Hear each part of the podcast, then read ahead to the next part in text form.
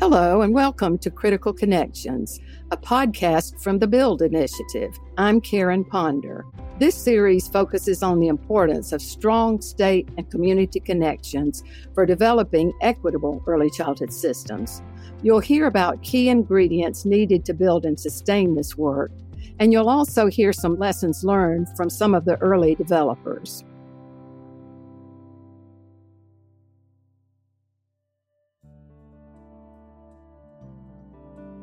Today, we're talking about North Carolina's Smart Start initiative, the first formal statewide early childhood system in the nation, created in 1993. I had the privilege of helping to develop Smart Start and managed it for its first 15 years. One of the first and certainly the most important decisions that was made was to invite every county in North Carolina to form what we called Smart Start partnerships. These were coalitions made up of families of young children, education and health experts, local government and community leaders, and representatives from philanthropy and business, with a vision that every child would arrive at school healthy and ready to succeed. Joining me are two people that are leading this charge.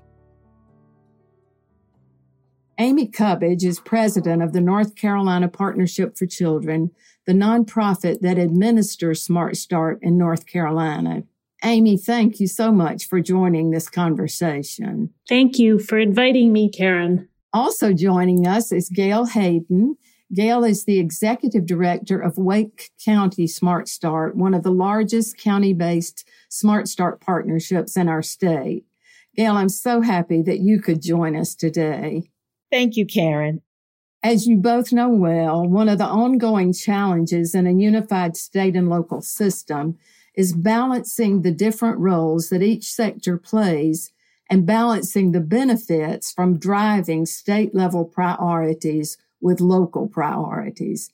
Amy as the state leader of Smart Start and Gail as the leader of a large local partnership that serves both urban and rural communities we're eager to learn from you today. Amy, we want to learn from the state's perspective the benefits of this state and local model with its different roles. Tell us what you've learned about the benefits of state oversight and support and how that can exist alongside responsiveness to local needs and approaches. First, thank you again for having me join you, Karen, and it's wonderful to be here with Gail. Uh, it's an honor to be with you both. What I love most about Smart Start as a state to local system, and I think is most beneficial, is that it has a built in system of interdependence. At the state level, we have a strong reliance on and deep trust in our local partnerships, grounded in their communities, and our local partnerships rely on and trust us to support and elevate their needs and their work. This interdependence is seen in many ways, and I'll share three of the most important.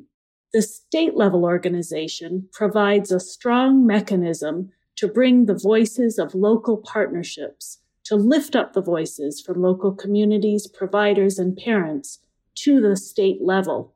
And at the state level, whenever, however, and wherever we elevate and highlight the work of our local partnerships to our state partners, policymakers, private sector folks, the faith community, private funders, our K 12 partners, and beyond. Second, the state to local structure extends public dollars with the support of statewide and local fundraising. The state level helps to ensure accountability and data across the state. And then third, the state to local structure provides a power of locally informed statewide Smart Start network, and it can be used to implement innovative programs statewide efficiently and effectively. For example, we have a home visiting and parenting education project at the state level. We have programming that's implemented locally, and we see this happening right now with our Family Connects pilots, which are moving our policy goals forward. I love the idea of interdependency, Amy. That really is what makes Smart Start stand out and what makes it survive. Gail, since the family centered work of Smart Start is done community by community, what are your thoughts about how state mandates affect your decision making and work in Wake County? Karen, thank you also for having me today. And I'm so happy to be here with my friend and colleague, Amy. This partnership works well in North Carolina because NCPC balances mandates with local implementation. They acknowledge and value the diversity of our communities across the state. They listen to the local communities and they demonstrate flexibility. There's give and take. And while there's that flexibility, the mandates provide the guardrails. And in some instances, those guardrails make it easier because those are decisions that we don't have to make at the local level. An example of a state priority that is implemented at the local level is looking at performance indicators that the network has established. And those indicators determine the priorities for the partnerships to address in their individual communities. A while ago, the state level indicators reflected low saturation rates of children ages three to five participating in early intervention services. And they were emerging in kindergarten with developmental concerns identified. So as a local partnership, in response to this state level mandate, our board had the idea to address the fragmented system of home visiting services in Wake County. The approach was to coordinate and provide in an efficient way to match families with a coordinated intake system. The solution that was developed is now what is known as Wake Connections. And you ask, what is Wake Connections? Well, the answer is it's a centralized, coordinated intake and referral system that matches young children and their families with home-based and group services that best fit their needs. It's a web-based tool to maximize access. We have a central administrator to process referrals and support families and partner programs.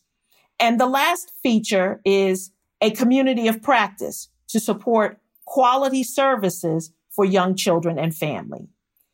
Some of the uses of this community of practice include staffing cases, sharing resources, and shared training. And this group has become the central advisory group for home visiting services in Wake County.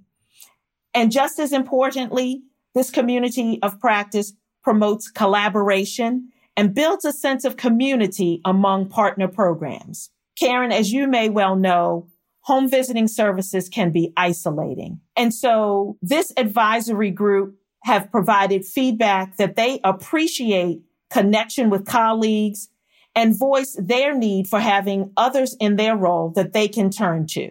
Essentially, it fosters buy-in and we're in this together mentality. This is an example of a state priority that was designed locally and implemented in a way that best meets local needs.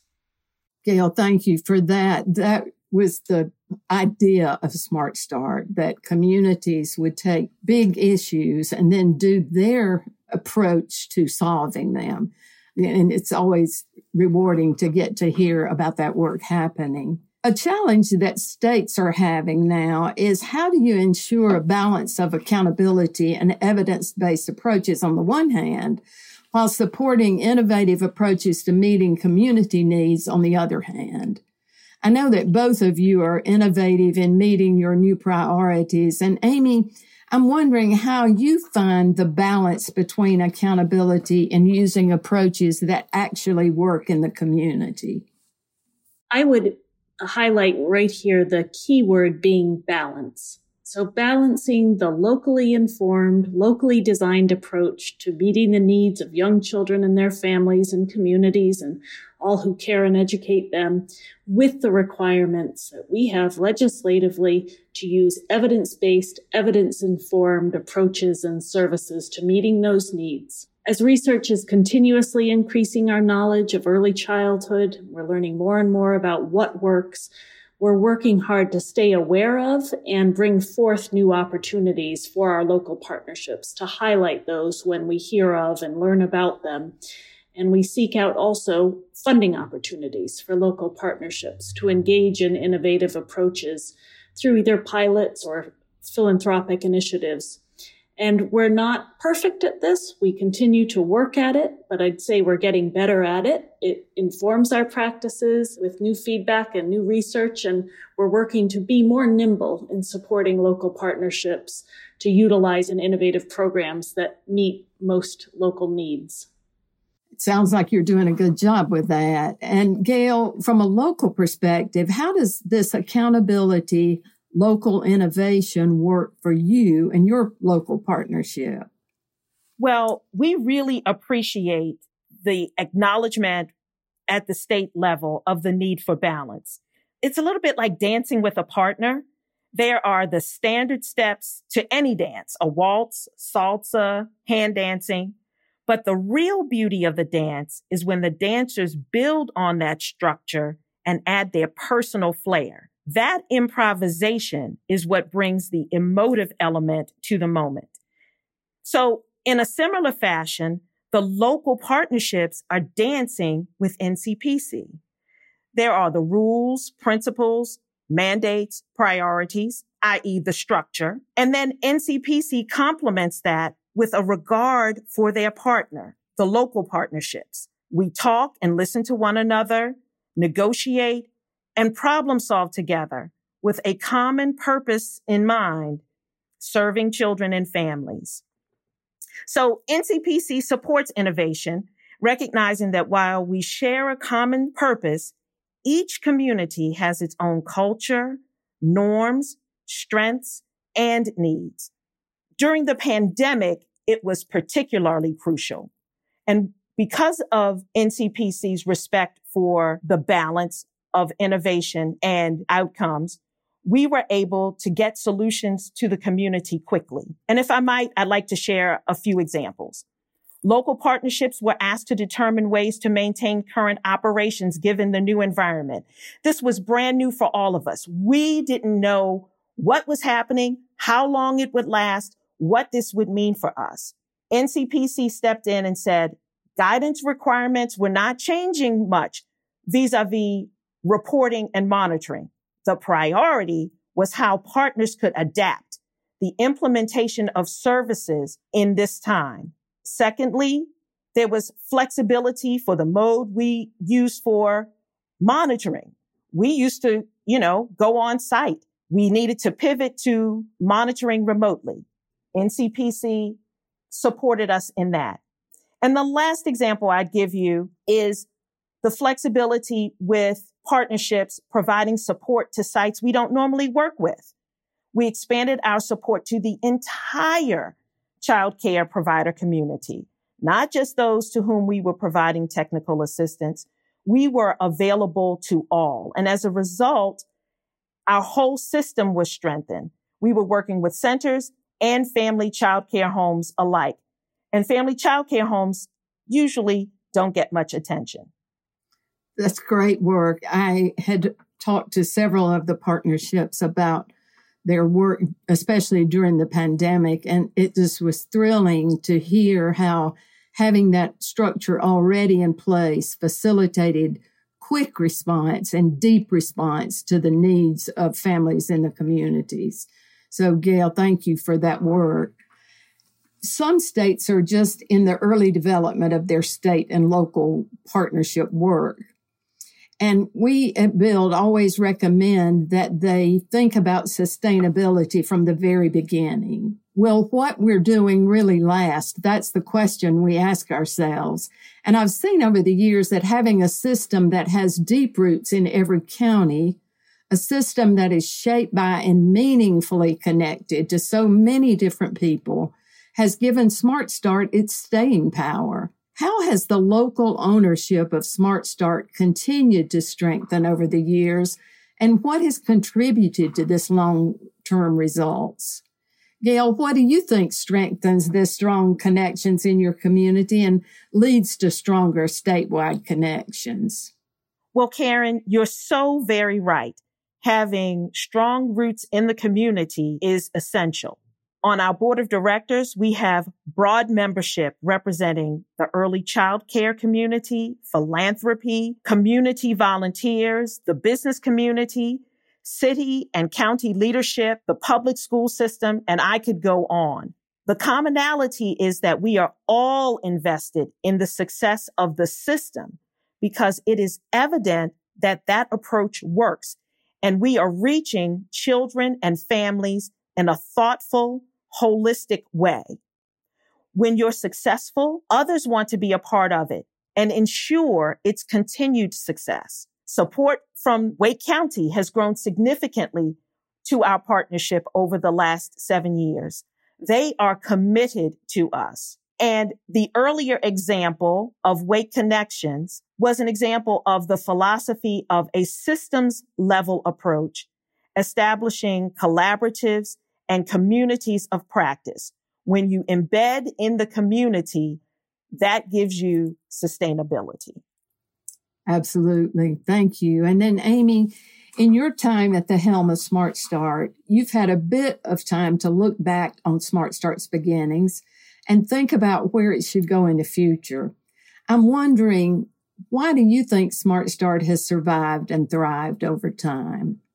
Thanks, Karen. I would echo Gail's sentiments that that wide diversity of our organizations and the roles of individuals who play uh, a part in Smart Start has been a huge part of its staying power. The diversity of the makeup of our boards, of staff, of the families and the providers and communities.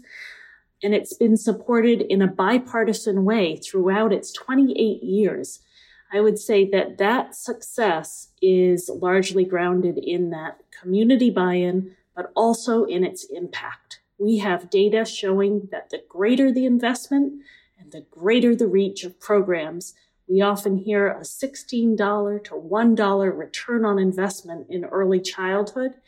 And that is critically important as messaging to continue the buy-in. We see success from programs. Policymakers, businesses, and families experience and see these benefits firsthand in their own communities, in businesses, uh, with Smart Start in their own neighborhoods. People become familiar with it and see it as a beacon of light and a hub for children and families and communities. And in return, the experiences of local community members with Smart Start provides an invaluable feedback loop to strengthen the system overall. Given the diversity of communities, state and local systems are often challenged to ensure the voices of all of a local community's early childhood population are heard. Voices that represent as complete a picture as possible of the diversity within each community are needed pulling from all zip codes and neighborhoods and seeking out and hearing from people who've been too often left out and discriminated against in our country. Black and indigenous families, as well as other people of color and members of diverse cultural groups, and providers from across the mixed delivery system and from the comprehensive services that are then needed to truly support young children and their families. Gail, will you share a strategy or a lesson you have learned in engaging and learning from diverse families and providers in your work in Wake County? I would say a lesson learned in engaging with families is that working with families is more nuanced and involved than outcomes and referral counts. So what do I mean by that? what we're really doing is we are supporting children and families in real life situations. We had a mother in recovery, a single mother in the third trimester of her pregnancy, living in Wake County without housing after relocating in order to be near her three year old son who had been placed in kinship care. So you can imagine the stressors that mom was experiencing at this point. She called Wake County Smart Start regularly to update us on the status of her living arrangements until she secured stable housing because she wanted to be sure that the programs that she was referred to knew how to find her.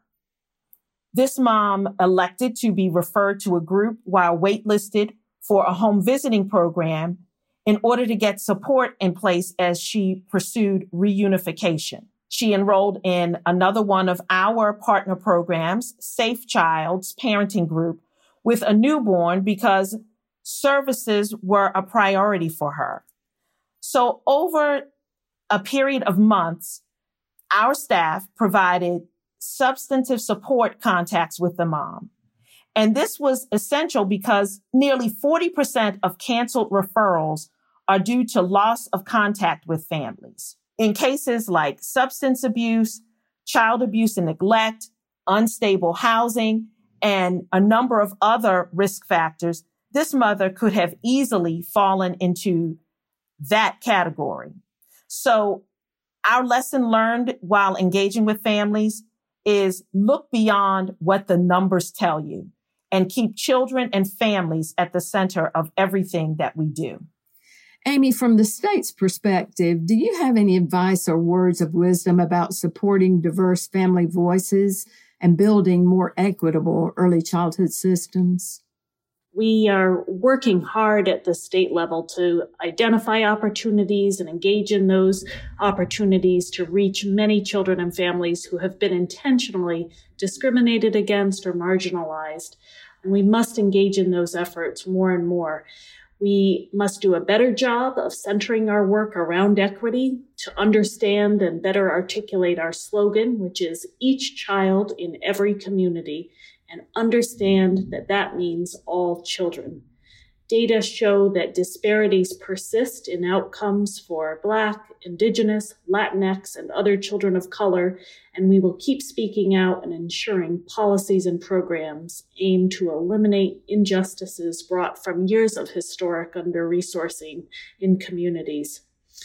Specifically, concerted efforts at the state level right now to listen and elevate are aimed at the voices of families with our family engagement and leadership work and our home visiting and parenting education system building work, which is housed at NCPC with partners across the state and also supporting the development of family leaders at local partnerships throughout the state as part of the preschool development grant Birth to Five initiatives. We're also uh, encouraging local partnerships to have family leaders as part of their boards and decision making structures more and more. I'm wondering, Gail, what brings you to this community work that you do every day? There is so much potential in every child from the moment each one is born. It is our collective responsibility to nurture that potential and support healthy environments in which children primarily exist home and school. Parents and families are a child's first, most important and lifelong teacher and investments in them result in healthy, strong, confident, and happy children who grow into productive, creative, critical thinking adults we need for our futures to thrive. This work is my purpose and my passion. Amy, what gives you the most joy as you think about the state community work? It is absolutely fantastic to see and hear of the stories of children and families receiving support and services and programs and engaging in activities for early care and education and the full panoply of comprehensive services across the state in local communities that are brought about by their local partnerships and their partners in those communities. Gail and Amy, thank you both for joining us today.